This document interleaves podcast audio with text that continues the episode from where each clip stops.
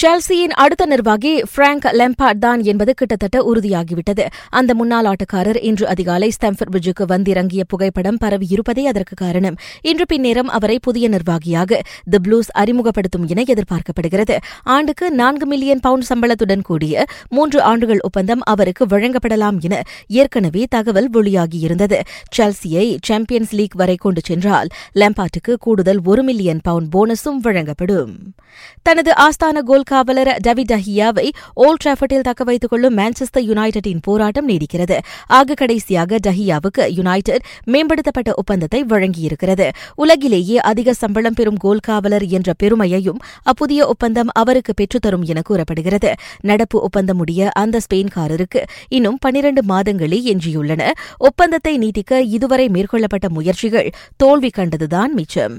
Real மட்ரிட்டில் Gareth பேல் நீடிப்பாரா இல்லையா என்பது அடுத்த வாரம் தெரிந்துவிடும் கடந்த பருவத்தின் பெரும்பாலான நாட்களை காய பிரச்சனையால் நகர்த்தி அணிக்கு சங்கடத்தை ஏற்படுத்திய பேலை விற்கதான் ரியால் வழி தேடுகின்றது. ஆனால் ஆண்டுக்கு பதினைந்து மில்லியன் பவுண்ட் சம்பளம் பெறும் அவரை வாங்கதான் இதுவரை எந்த கிளப்புகளும் முன்வரவில்லை. இதையடுத்து தனது எதிர்காலம் குறித்து நிர்வாகி ஜினடின் ஜிடாடுடன் பேசி முடிவெடுக்க பேலே தயாராகிவிட்டார். அச்சந்திப்பு திங்கட்கிழமை நடைபெறும் என கூறப்படுகிறது. மகளிருக்கான உலகக்கிண கால்பந்து போட்டியில் நெதர்லாந்து முதன்முறையாக இறுதியாட்டத்திற்கு தகுதி பெற்றது. அதிகாலை ஆட்டத்தில் நெதர்லாந்து கூடுதல் நேரத்தில் கோல் அடித்து ஒன்றுக்கு சுழியம் என ஸ்வீடனை வீழ்த்தியது. உலகக்கிண கிரிக்கெட் போட்டியில் இங்கிலாந்து நூற்று பத்தொன்பது ரன்கள் வித்தியாசத்தில் நியூசிலாந்தை வீழ்த்தி அரையிறுதிக்கு முன்னேறியது.